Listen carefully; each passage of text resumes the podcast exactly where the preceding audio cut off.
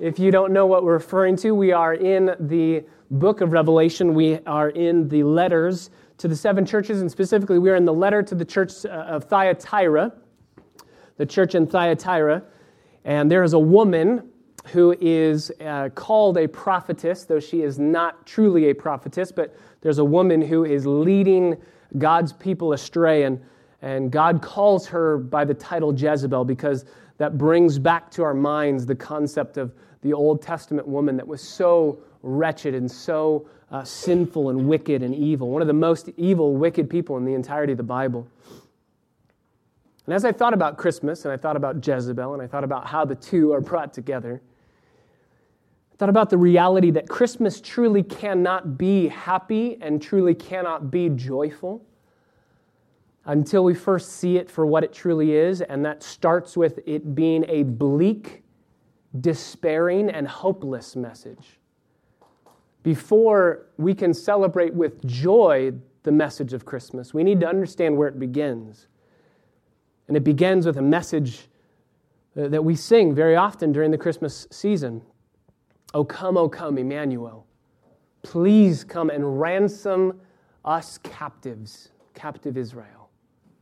Ransom us. We cannot save ourselves. We are in captivity that mourns in lonely exile, mourning.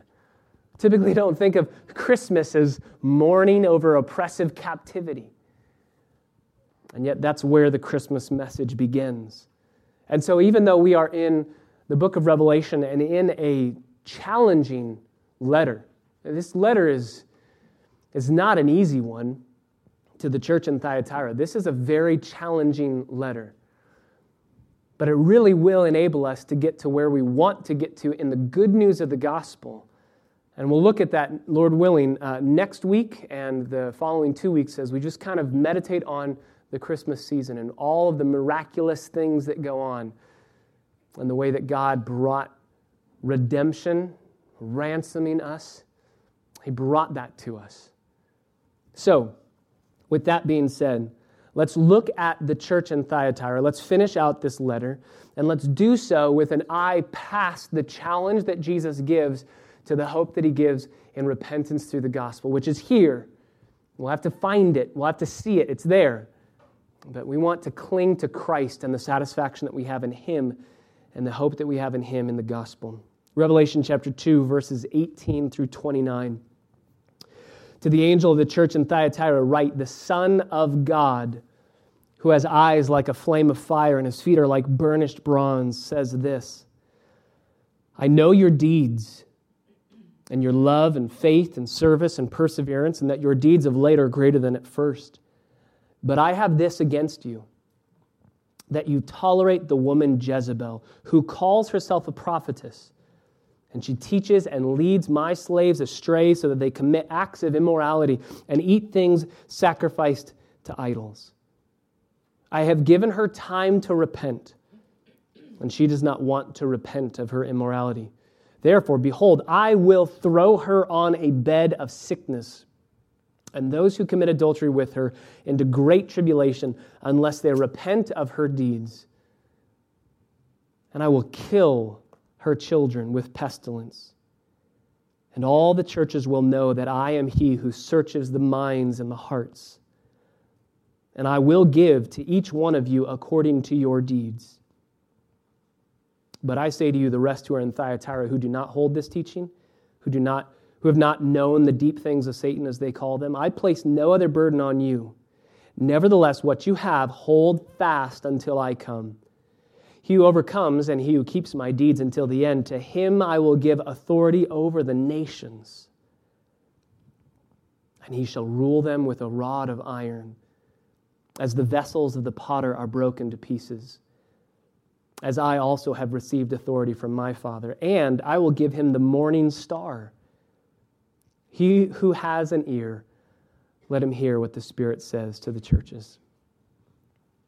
Father, these words are both incredibly hopeful and convicting, joyful and sobering, beautiful in their promises, but terrifying in their warning and exhortation. God, we want to be addressed by you this morning in a way where we interact with the God of the universe, where your word is spoken to our hearts in such a way where we hear exactly what we need to hear. And I don't know that. I don't know what that is for each and every person here, but you do. And so, Holy Spirit, I pray that you would graciously open our eyes to behold wonderful things from your law, open our eyes to see what we need to see, that we would be the, the people that are described at the end of this letter that have ears to hear, that have a heart to receive, that have eyes that are open to see. We can't do that on our own, so we, we don't depend on our own skill, our own wisdom, our own knowledge, our own reasoning. God, we come before you and we fall flat on our face and we ask for help. We ask for divine assistance. And we do so knowing that you will give that to us. You won't turn us away. You love to give help to your people. So, God, I pray that we would ask with pure motives, that we would ask for the purpose of loving Jesus. Help us this morning, we pray in the name of Christ, our Savior. Amen. Last week, we began by looking in this letter at the greeting uh, remember, every single letter, every one of these letters that we see in Revelation chapter 2 and 3, they all follow the same pattern. There's a greeting, a description of Christ, a declaration of what Jesus knows, a criticism, a warning, a promise, and an exhortation. So we began last Sunday by looking at the, the greeting to the church in Thyatira, right? And we looked at what the church in Thyatira looked like and that it was known for its trade guilds, that it was known for uh, kind of its um, system of, of all these different little businesses that would work together in kind of unionized formats. They all had a deity over the trade guild. So if you wanted to participate in the trade guild, you had to do two things. You had to go to the festival to worship that deity, and then you had to uh, be involved in the idolatry of that festival and the immorality of that festival. These festivals all had uh, kind of temple prostitution, even though there weren't really temples around. They had religious prostitution, they had uh, religious sexual immorality. And so, if you wanted to be a, a working person in these different trade guilds, you had to go to these festivals. So we ask the question what do we do if we want to work and we want to make money and we want to be able to support our family, but we can't be involved in idolatry and immorality? What do we do? And we see a little bit of what they did in tolerating the main uh, person who was teaching these things. Saw the greeting first and foremost. Secondly, we saw the description of Christ. There were three things, three little titles, three aspects of who Jesus is. Number one, he is the Son of God. Number two, he has eyes like fire. These are the, the laser beams shining into souls. He sees everything, penetrating omniscience. And then feet of burnished bronze. This is purity. This is every form of impurity has been taken away out of his feet. He is completely holy and he's going forth into impure places. He's making them pure. He's able to bring judgment. He has authority over them. Standing on something gives you the authority over that thing. We have the greeting, the description of Christ, the declaration of what Christ knows. He knows four things. I know your deeds. You can see it uh, in chapter 2, verse 19. I know your deeds, your love, your faith, your service, and your perseverance. Fourfold deeds that they have, or specifically, it's two and two. I know your faith and your, your love and your faith, and your love motivates serving people, and your faith motivates your perseverance. But I know that you have these things, and they're growing, they're getting better. But I do have something against you. This is number four, the criticism. This is where we ended our time last week. This is the criticism. I have something against you. And it's very clear what he has against them. They tolerate Jezebel, they tolerate this woman named Jezebel, they tolerate immorality in their church. Now, we looked when we ended the church in Pergamum a few weeks ago we looked at this issue of tolerance, and we specifically looked at the issue in the culture tolerance outside of the church in the culture in the day and age that we live. Tolerance used to mean, I completely disagree with you, and I detest what you're saying, but I will fight for your right to be able to say it, and it won't change our relationship. I think you're wrong, and yet I will still have a relationship with you. Now there's a new tolerance. We've discussed this a little bit in our Sunday school time. There's a new tolerance that has grown in the culture around us through postmodernism, through a number of different things, that says it's wrong to say that somebody is wrong. Tolerance now is defined as saying, I have to agree with you. I have to agree with you. Which, as D.A. Carson says in a book that I think is very helpful on the subject, The Intolerance of Tolerance, this new tolerance, Uh, it is intellectually confused and it's morally bankrupt. In the culture around us, it's intellectually confused. This new tolerance is intellectually confused because you can't truly speak of tolerance unless you disagree with somebody. You can't tolerate somebody unless you disagree. So to say tolerance means I agree with everything you're doing, then there's no such thing as tolerance because tolerance is fundamentally disagreeing, but being able to love them and honor them. So words have completely lost all of their meaning. It's also morally bankrupt. It claims to be one thing and does the exact opposite. Uh, to be tolerant, you have to say that everybody is right in what they're saying. And then when I come along or you come along and I say, no, there is truth, there is right and wrong, I believe that you're wrong in what you're saying according to the scriptures, you're wrong. So they say everybody's right except for you because you claim that people are wrong. So therefore, their, their position breaks down morally as well. It thinks it has the high ground, but it's massively intolerant of anybody who disagrees with its views. It's a self defeating statement. We talked two weeks ago or three weeks ago about how to address this new tolerance in the culture outside of us. And I gave you four things. Number one, we need to love people. Don't go on a hate binge. Don't paint those who disagree with you as demons. Love people. Number two, be prepared to suffer. Don't lash out. Trust Christ but be prepared to suffer in the days ahead. Number three, know the truth and be prepared to reasonably defend the truth with love. This is 1 Peter chapter 3, verse 5 or verse 15. Do this with gentleness and respect, reverence. Uh, give an answer for the hope that you have within you, but make sure that you know the truth and you're able to give a reasonable response. Number four, compassionately challenge. There's a time to stand up and challenge, and you'll need God's wisdom for when to speak up and when not to speak up. Be wise as serpents, gentle as doves, just like we're studying with the book of Esther. And number five, be happy. Be happy Christians. Don't be gloomy Eeyore Christians that are thinking the days ahead are just going to be terrible and awful and, and everything's going to be bad. That might be the case. But we've learned time and time again in the book of Revelation, we can be fearless and faithful to the end without any sense of despairing, without any sense of defeat. Uh, we, we will overcome through Christ. Now, that is outside the church. And I said when we walked through the church in Pergamum, we didn't really look inside the church. And I want to do that this morning because that's the issue here at hand tolerance inside the church. What does it look like to be tolerant inside the church? Why does Jesus say, the one thing that I have against this church is tolerance? Should we tolerate one another in the church? What should we not tolerate in the church? What are the issues in the church to battle over? What are the issues in the church that we do not battle over? Let me spend about seven minutes just thinking through tolerance in the church together. Let's reason together over this issue because I believe not only do we see it in the culture around us, tolerance in the culture around us, but there's a new tolerance that's crept into the church as well. There's a new tolerance. How do we live this out? First of all, there is no clear cut list of things that we battle over and things that we do not. There's no list in the scriptures. This is what we fight about. This is what we don't fight about in the church. Everybody thinks they know what that list is. That's the problem. So everybody thinks, I know what we should be fighting about, but nobody knows what we should be fighting about. We, don't fully have an explicit list of this is what you have a hill to die on. These are the things, and you know, just cut and paste. 1 Kings chapter 8, here's a list of things we fight for, and 2 Corinthians such and such, this is the list we don't fight. We don't have that list. We have to discern that from the scriptures. Now, we can discern two main categories of things that we tolerate versus not. You can put them into categories of essentials or non essentials. You can put them into the category of primary and secondary issues. You can put them in the category, I think, most helpful gospel issue and non gospel issue. Those are the categories that we need to have gospel issue and non gospel issue. The reality is, we need to find a center in these dialogues that we have with one another. Is this a conscience issue? If so, it's an outlying issue. We need to get back to the gospel, the center, the cross. It's a gospel issue. We need to start also at the foot of the cross with the assumption that we aren't in the center.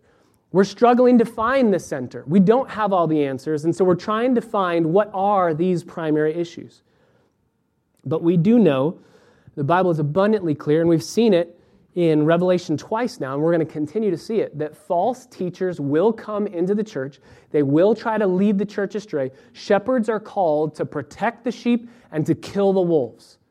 That's my job. I'm called by God and given the mandate by God to protect sheep and to destroy wolves.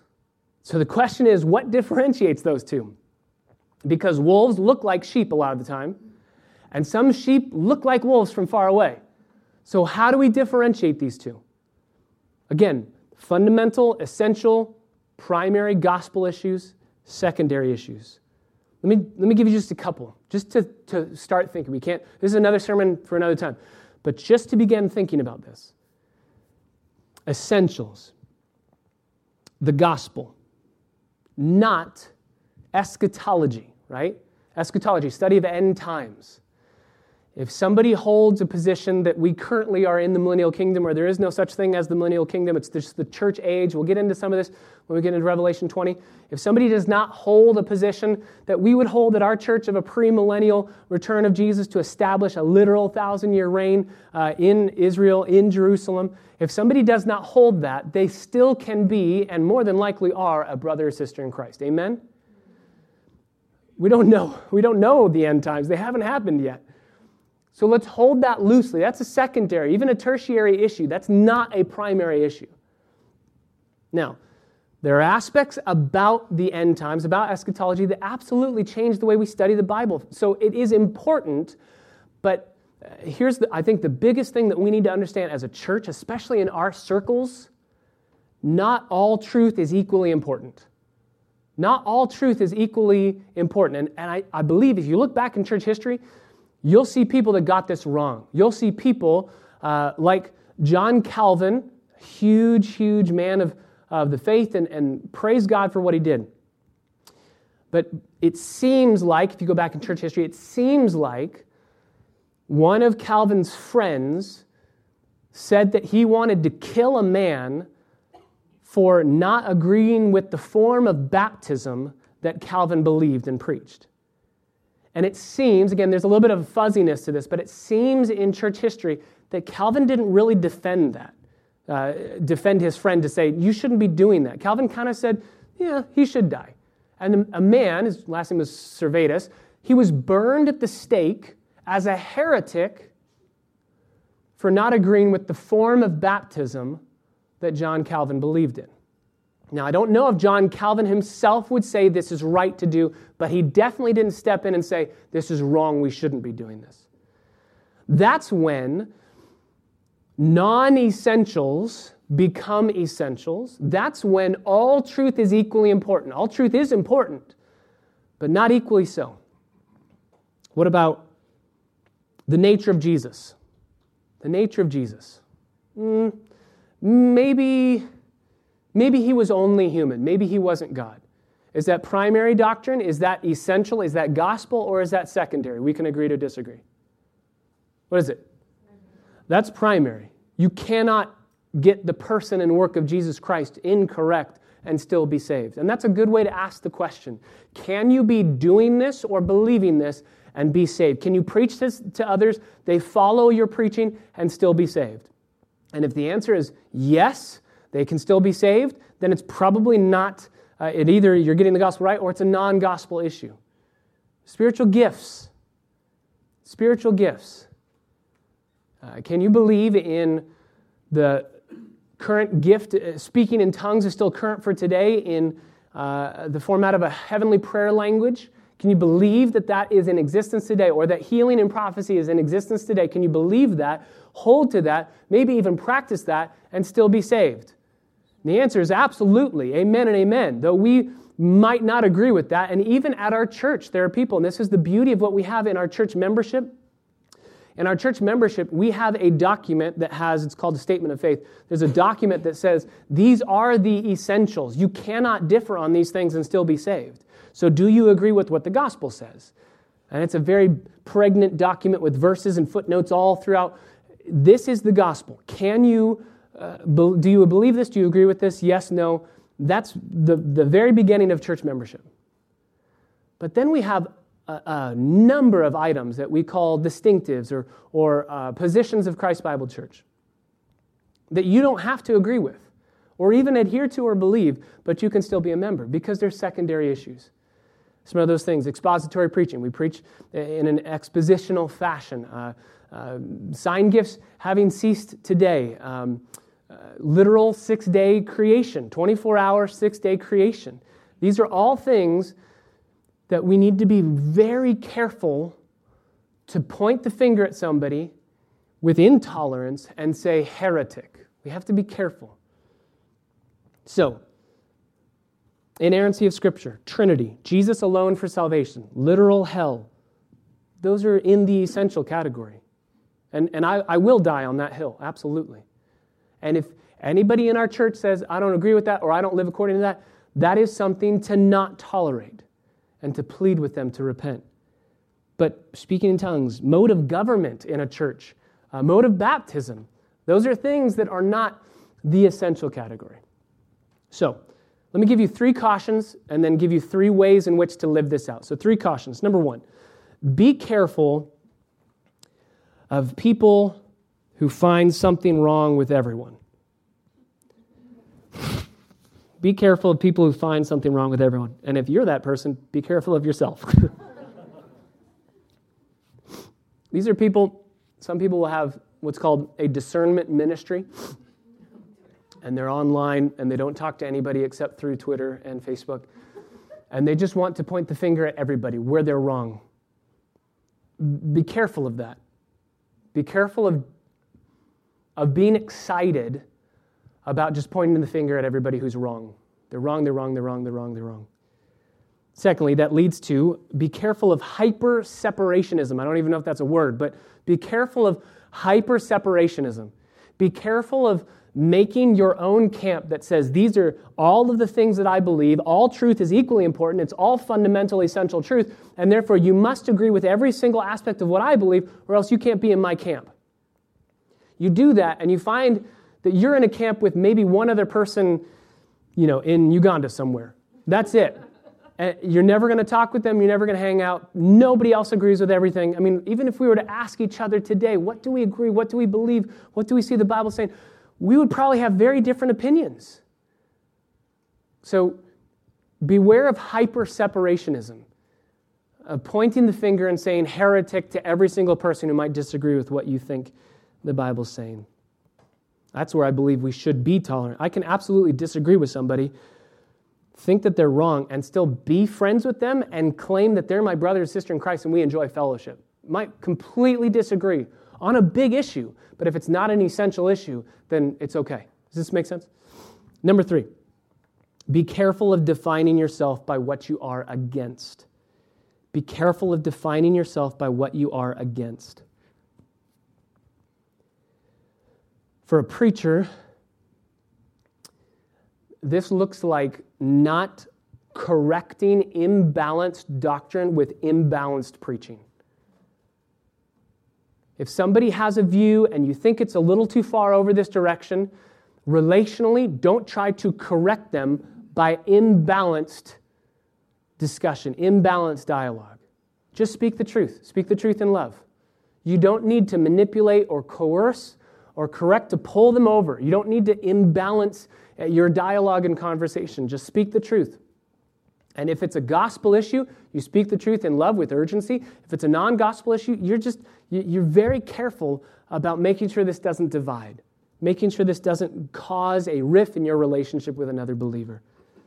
So be careful of defining yourself by what you are against. Let's be, let's be defined by what we are for. Obviously, it will enable an aspect of, therefore, we are against these things. So I know that. But let's preach loudly what we are for, who Christ is, what he has accomplished, and not what we are against. Now, what does it look like if somebody is in the camp of essentials? They are disagreeing, they are uh, as this person was, this Jezebel and the people following, they thought, you don't have to repent. Repentance isn't a thing. You don't need to worry about repentance. You can live like the world, you can enjoy the world, and you can be a Christian. Those two coexist perfectly fine together. That's in the essential category. You cannot live loving the very thing that Jesus died to free you from. You can't do that. If you want to be a Christian, if you claim to be a Christian, you need to repent, you need to turn from sin. So, what do you do then? So, we have the be careful uh, uh, in the intolerance camp. We be careful to be tolerant, not intolerant. Now, how do we confront? how do we go about if if Jesus were to give us some steps in the church in Thyatira to go to this woman and to speak to her, to speak to the people, how do you do this? Three ways. Number one, Galatians chapter 6, verses 1 through 3. Galatians chapter 6, verses 1 through 3. Examine yourself and go in humility. Examine yourself first and go in humility. You could also put Matthew 7 in this, where uh, don't, don't go to somebody to take the log out of their eye uh, or to take the speck out of their eye if you have a log in your eye. Examine yourself first, judge yourself first. So, specifically in the area of, of Jezebel, idolatry and immorality, examine yourself first. Maybe you're not bowing down to a god, to a deity, to some sculpted being.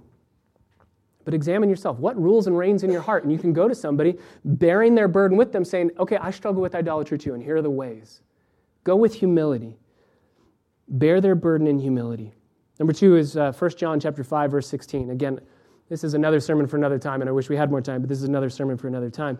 1 John chapter 5, verse 16. Pray in your going to that person. 1 John chapter 5 is very interesting section that talks about sin leading to death, sin that doesn't lead to death, and in the sin that doesn't lead to death, you want to be praying that God would graciously enable them and you to have dialogues to, to free them from it. So you need to go, but you need to go in a spirit of humility and in a spirit of praying, asking God to open doors. And I know that many of you have done that. Many of you have, have come to me, you've talked about situations that you have with people outside of church, and what do I do? How do I go? And I say, pray, pray for God to open a door, and, and it'll happen for you. Many of you have told me these stories where you're praying, you're praying, God, give me an open door, God, give me an op- uh, opportunity and you never see one coming. And then all of a sudden, you're at work and everybody's out sick, and, and the person says, Hey, can I ask you a question? They totally open their heart for you, and you're able to speak to them. That's the Holy Spirit moving in that moment, so pray. Finally, number three, James chapter 5, verses 19 through 20. James chapter 5, verses 19 through 20. First, examine yourself and go in humility. Number two, pray as you go to confront. And number three, James chapter 5, verses 19 through 20, plead with them to repent and turn. Plead with them to repent and to turn. I mean, this is Matthew 18. We could go there again. This is another sermon for another time. But remember, this is an issue. If you go back, go back to our text in Revelation chapter 2. Side note done. Go back to our text here. Verse 21 I gave her time to repent. I've given her ample time to repent. But she does not want to repent. It's not that she can't, it's not that she has been sovereignly ordained to not, it's just she has no desire. It's an issue of desire. It's an issue of satisfaction. She thinks that she'll be satisfied in sin, and other people that are following her think they'll be satisfied in sin. So, our job is to go lovingly plead with people. Number one, this is sinful and wrong, and it does bring judgment. But number two, there's greater satisfaction to be enjoyed. I get why you enjoy sin because sin is pleasurable for a season, but in the end, it brings forth death. So, I get the satisfaction, but you need to understand Jeremiah chapter 2 this satisfaction is the broken cistern that doesn't hold water. It's barely a satisfaction, and there's living waters, a fountain of living waters that's standing right next to you that you can enjoy and be satisfied and encourage others to be satisfied in. So you're pleading with that. You're not just saying, you're wrong, fix it. It's an issue of affection, it's an issue of the heart. It's an issue of, is Jesus better than sin? That's why our mission statement as a church is to shepherd people to value Christ more than anything else in this world. I, I, want every single person to love him. And if you're a Christian, you're in that fight to love Christ more than you love sin. If you're not a Christian, that fight is pretty alien to you. You don't really understand that fight because you kind of think Jesus is okay, but, but you kind of think you're not doing anything that bad in, in your sin. And that's why the gospel says, no, no, no, wake up. Sin brings death. But Jesus satisfies both eternally and in this life.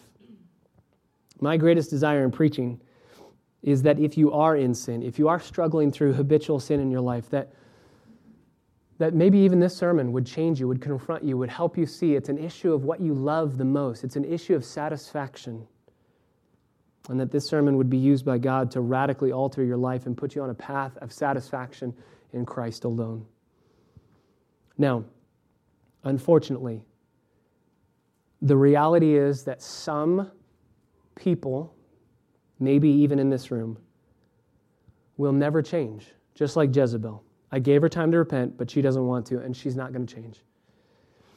And that leads us to number five in our outline. We've seen a greeting, we've de- seen a, a, description of Christ, a declaration of what he knows, uh, a criticism, and now number five, a warning. Five, six, and seven warning, uh, promise, and exhortation.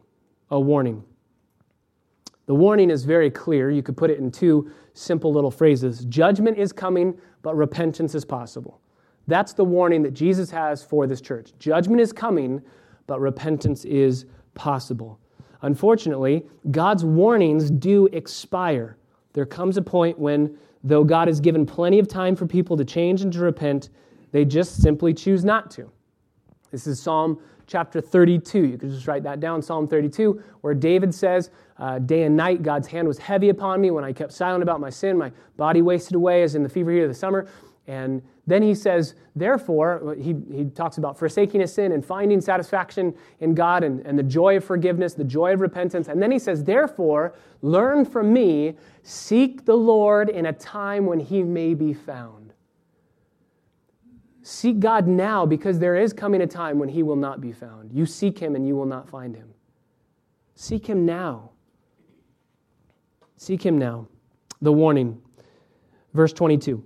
Behold, because she is not repenting, and those with her, I will throw her on a bed of sickness, literally just a bed. I'll throw her on a bed. Her main act of uh, sin here is sexual immorality, so I'm going to I'm going to let her, this is kind of a Romans 1 aspect of I'm going to give her to her own devices. If that's what she's involved in, I've pleaded with her to change, I've pleaded with her to turn. If she doesn't want to, I will let her stay involved in that.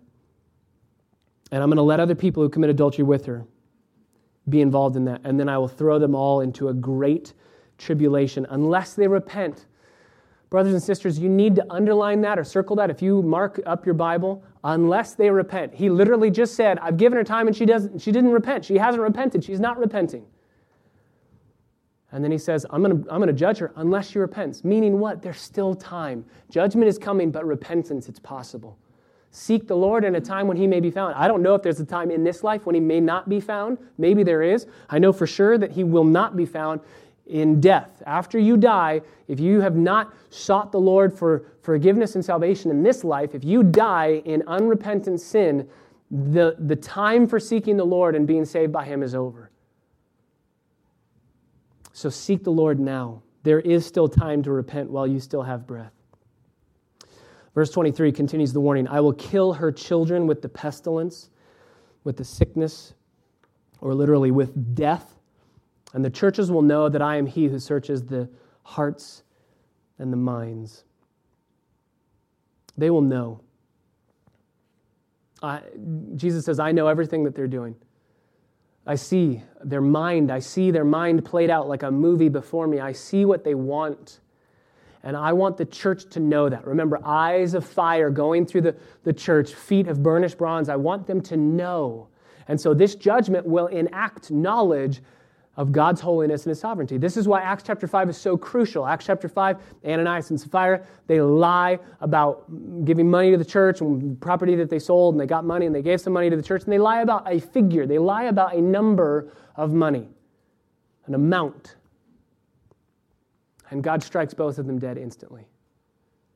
We think, well, this seems categorically worse sin to be Jezebel, to be bringing people into immorality and idolatry. This seems categorically worse. Why did God just strike them dead uh, telling a lie? It's the same reason, so that the church would know I am he who searches the hearts and the minds. I am he who knows, and I bring holiness and judgment for those who are not pursuing it. Charles Spurgeon says this do you know, do you not know that God can read what is written on the rocks at the bottom of the ocean, even though ten thousands of fathoms of dark water roll above them? I tell you that he can read every word that is in your mouth. He knows every thought, every imagination, every conception, yes, every unformed imagination and thought scarce shot from the bow, reserved in the quiver of the mind. He sees it all, every particle, every atom of it. He sees it all. He sees it all. And then he says at the end of verse 23 I will give to each one of you according to your deeds. I see what you're doing, and I will judge you accordingly. I see what you're doing, and I will judge you accordingly. Verse 24 what's the church supposed to do that isn't being tolerant of this immorality and idolatry?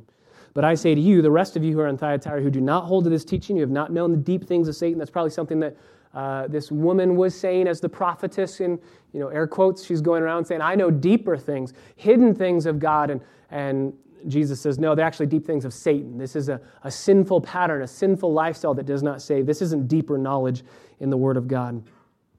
I place no other burden on you. I place no other burden on you. Keep clinging to truth. Do not be tolerant of anything that goes against that essential category. Nevertheless, what you have, hold fast until I come. Don't stop holding on. Don't release your grip on me. Cling tightly to me. That brings us, number six, to the promise. The promise. And there's really three promises inside of this. Verses 26 through 28 gives us three amazing promises. Verse 26, he who overcomes, again, there's our Greek word uh, Nico, I mean, uh, where we get Nike from, the overcomer, the victor, the conqueror, the one who has won and defeated his enemy. The one who overcomes and who keeps my deeds until the end. Again, clinging tightly until the end. To him, promise number one, I will give authority over the nations. I will give authority over the nations. You can see in your Bible that's probably in all capital letters. That's a quotation from the Old Testament, specifically from Psalm chapter 2, which is a messianic psalm that says that Jesus Christ is going to be the one that is going to rule and reign over the nations. But here in Revelation 2, Jesus says, You're going to reign with me. You're going to rule and reign with me. All, all of these things, end of verse 27, I have received authority from my Father. I've received the authority, and I'm giving it also to you. So you're going to Number one, promise number one, you are going to be given authority over the nations. You're going to rule and reign with Christ in the millennial kingdom. And it's very interesting because if you go to Psalm 2, in Psalm 2, it's, there's a reference to the Messiah being the Son of God. I have called you my Son. Today I have begotten you. I've called you my Son. Which is why, back up at the very beginning of this letter, he says, I am the Son of God. I am the Son of God who has eyes of fire and feet of burnished bronze. I am the Son of God. That title would be ringing in their ears. And when they hear this quotation from Psalm 2, they would finish it out. Wait, that is a promise that's only given to God's Son, to the Messiah himself. And yet he's allowing us in on that promise. How do we get that promise? How do we get to rule and reign with Christ? That's amazing. Promise number two, we'll answer that question shortly. Promise number two we are given judgment over the nations. So we get to rule and authority over the nations, and we get to judge the nations.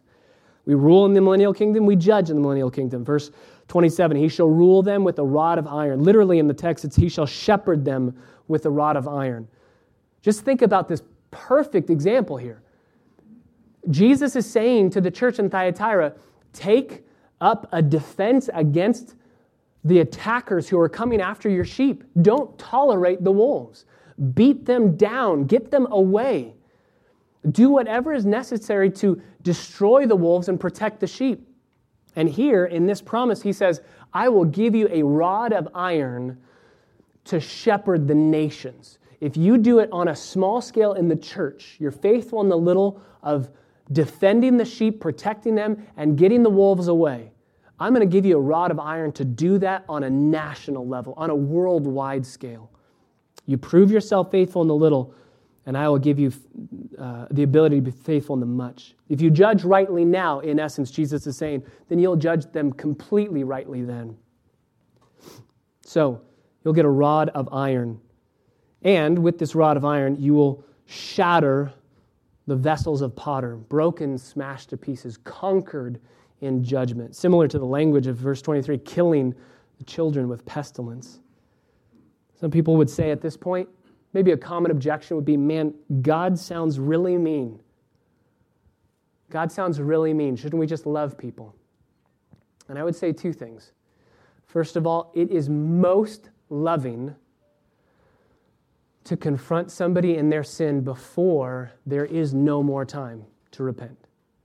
We've talked about this before. It would not be loving for a doctor if he has a scan or an x ray and he sees a lump on that x ray, and he knows that that's a cancerous tumor, if he were to put that into the little backlit machine, he sees it and he goes, uh, I love you too much. I'm not going to give you the bad news. That's just, that's not fun. Let's just enjoy. Merry Christmas today. Let's just enjoy. You're doing great. Takes the x ray out, puts it in the folder. We'll see you next time. That's not a loving thing to do. We pay people to tell us bad news because the bad news helps us get to the good news. Therefore, number one, it is not an unloving thing of God to bring judgment, to help people see you need to repent now. It's not unloving. He's calling, saying what it is. We need to do the same thing. But number two, I would just say it this way don't make yourself more compassionate than God is. Don't make yourself more compassionate than God is. God has given this woman time to repent. And even in his judgment of her, he says, unless she repents, unless they repent, they can still repent. So God is incredibly gracious. And here, even in his judgment, there is grace so that everyone would know that he is the one who searches hearts and minds. Finally, the last promise. Not only do we get authority over the nations, judgment over the nations, but number three, very strange, very interesting verse, verse 28. I will give him the morning star.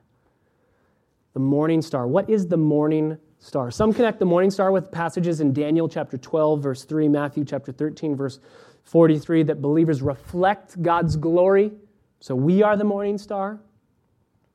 While Christians reflect Christ's glory, I don't think that that's what this means. For sake of time, just write down Revelation chapter 22, verse 16. Revelation chapter 22, verse 16. John's going to use this again to describe Jesus. He is the bright and morning star.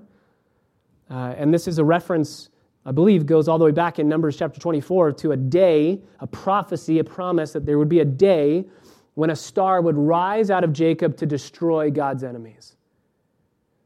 What is the bright and morning star? It's just a picture of that last star that hangs on for dear life when the sun's coming up, right? There's that one star that you can still see. It's the last star as the sun's starting to come up and destroy all that beauty that the night had before. All the stars are going away. You can't see them, but there's that one that hangs on. Or to say it another way, flip it around to when the sun's going down, that first star that comes out. It's that star.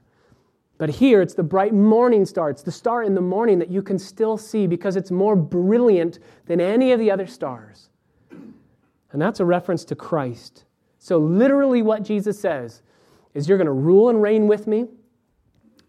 And if you overcome, I will give you myself. I will give you the bright morning star. I'll give you me because you fought against sin. You've clung to me. He's, he's asking them, nevertheless, hold fast to what you have, hold fast to me, and in the end, you'll just keep getting more of me.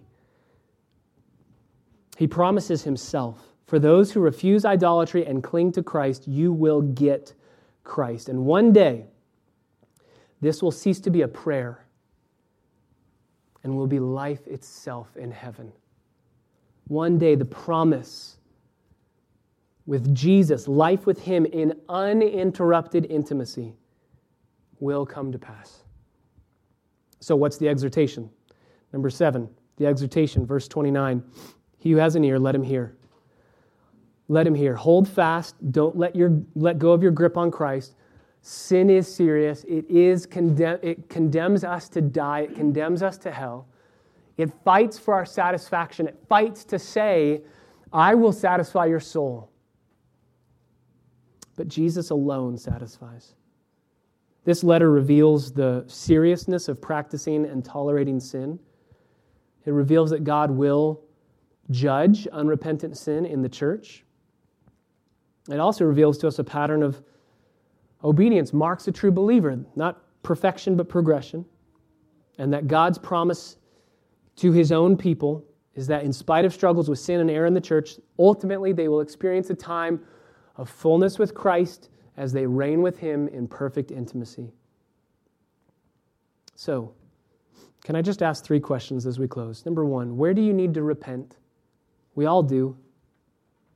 Where do you need to repent? Start with you. Start with me. Start with I. Start with here. Where do you need to repent? Secondly, who can you help in repentance?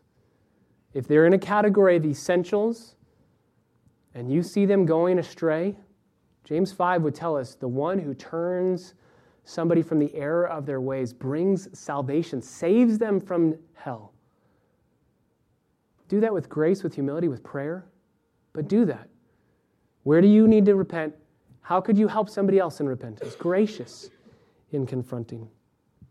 But number three, and this is for all of us every second of every day savor Christ as the all satisfying treasure of your heart. If you want to fight sin, don't just stare at sin and say, no, no, no, no, no. If you want to fight sin, stare at Christ and say yes to everything that He is for us. Turn really quickly to Psalm 103. We'll end here. Psalm 103.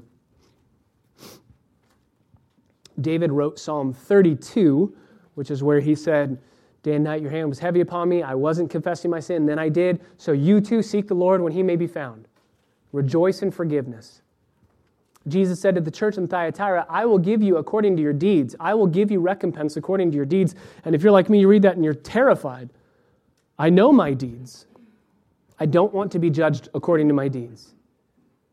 And that's where Psalm 103, the same author that wrote Psalm 32, seek the Lord when he can be found wrote Psalm 103 and tells us, if you seek him, what he will do. Verse 1, Psalm 103, verse 1 Bless the Lord, O my soul. All that is in, within me, bless his holy name. Bless the Lord, O my soul. Forget none of his benefits. He pardons all of your iniquities. He heals all of your diseases. He redeems your life from the pit. He crowns you with loving kindness and compassion. He satisfies your years with good things so that your youth is renewed like the eagle. He performs righteous deeds and judgments for all who are oppressed. He does the work, He performs the righteous deeds. He made his way known to Moses, his acts to the sons of Israel. The Lord is compassionate and gracious, slow to anger, abounding in loving kindness. Yes, he will not always strive with us, nor will he keep his anger forever. He has not dealt with us according to our sins, nor rewarded us according to our iniquities. He has not rewarded us according to our iniquities. For as high as the heavens are above the earth, so great is his loving kindness towards those who fear him. And as far as the east is from the west, so far has he removed our transgressions from us. Brothers and sisters, Jesus says in the letter to Thyatira, I'm going to judge you on the basis of your deeds. If we were to be judged on the basis of our deeds, David will say elsewhere, Who could stand? Who could stand if you recompensed according to my deeds? Who could stand? And that's why we love Christ. If you love Jesus, you know why these passages should soar in your heart with affection for Christ because he will not count your deeds against you because he has placed all of those unrighteous deeds, thrown them on Jesus. Jesus has performed all of the perfection that you and I need to get into heaven, but we can't do on our own. And he took all of our imperfection on the cross. He was judged on the cross as if he had lived our sinful lives so that as far as the east is from the west, as far as the bottom of the ocean floor, our sin is taken away. And therefore, when God the Father judges you and me, he does not see us according to our deeds because our deeds, praise God, have been destroyed. And Jesus' deeds are in our place. So he opens that folder, he looks into our account, and he just sees Jesus' perfection. He just sees Jesus' perfection. He says, I'm going to reward you according to your deeds. And that is good news that we are blessed because of what Jesus has done. So, repent, help others in repentance, but let's all go back to the center at the foot of the cross and savor Christ together, saying, Thank you for loving and for saving a wretch like me. Father, thank you for your grace. We want to enjoy it, we want to revel in it, we want to glory in it, not because of our abilities to save ourselves, but because of Christ and his amazing love. Help us to savor Christ even now as we respond in song.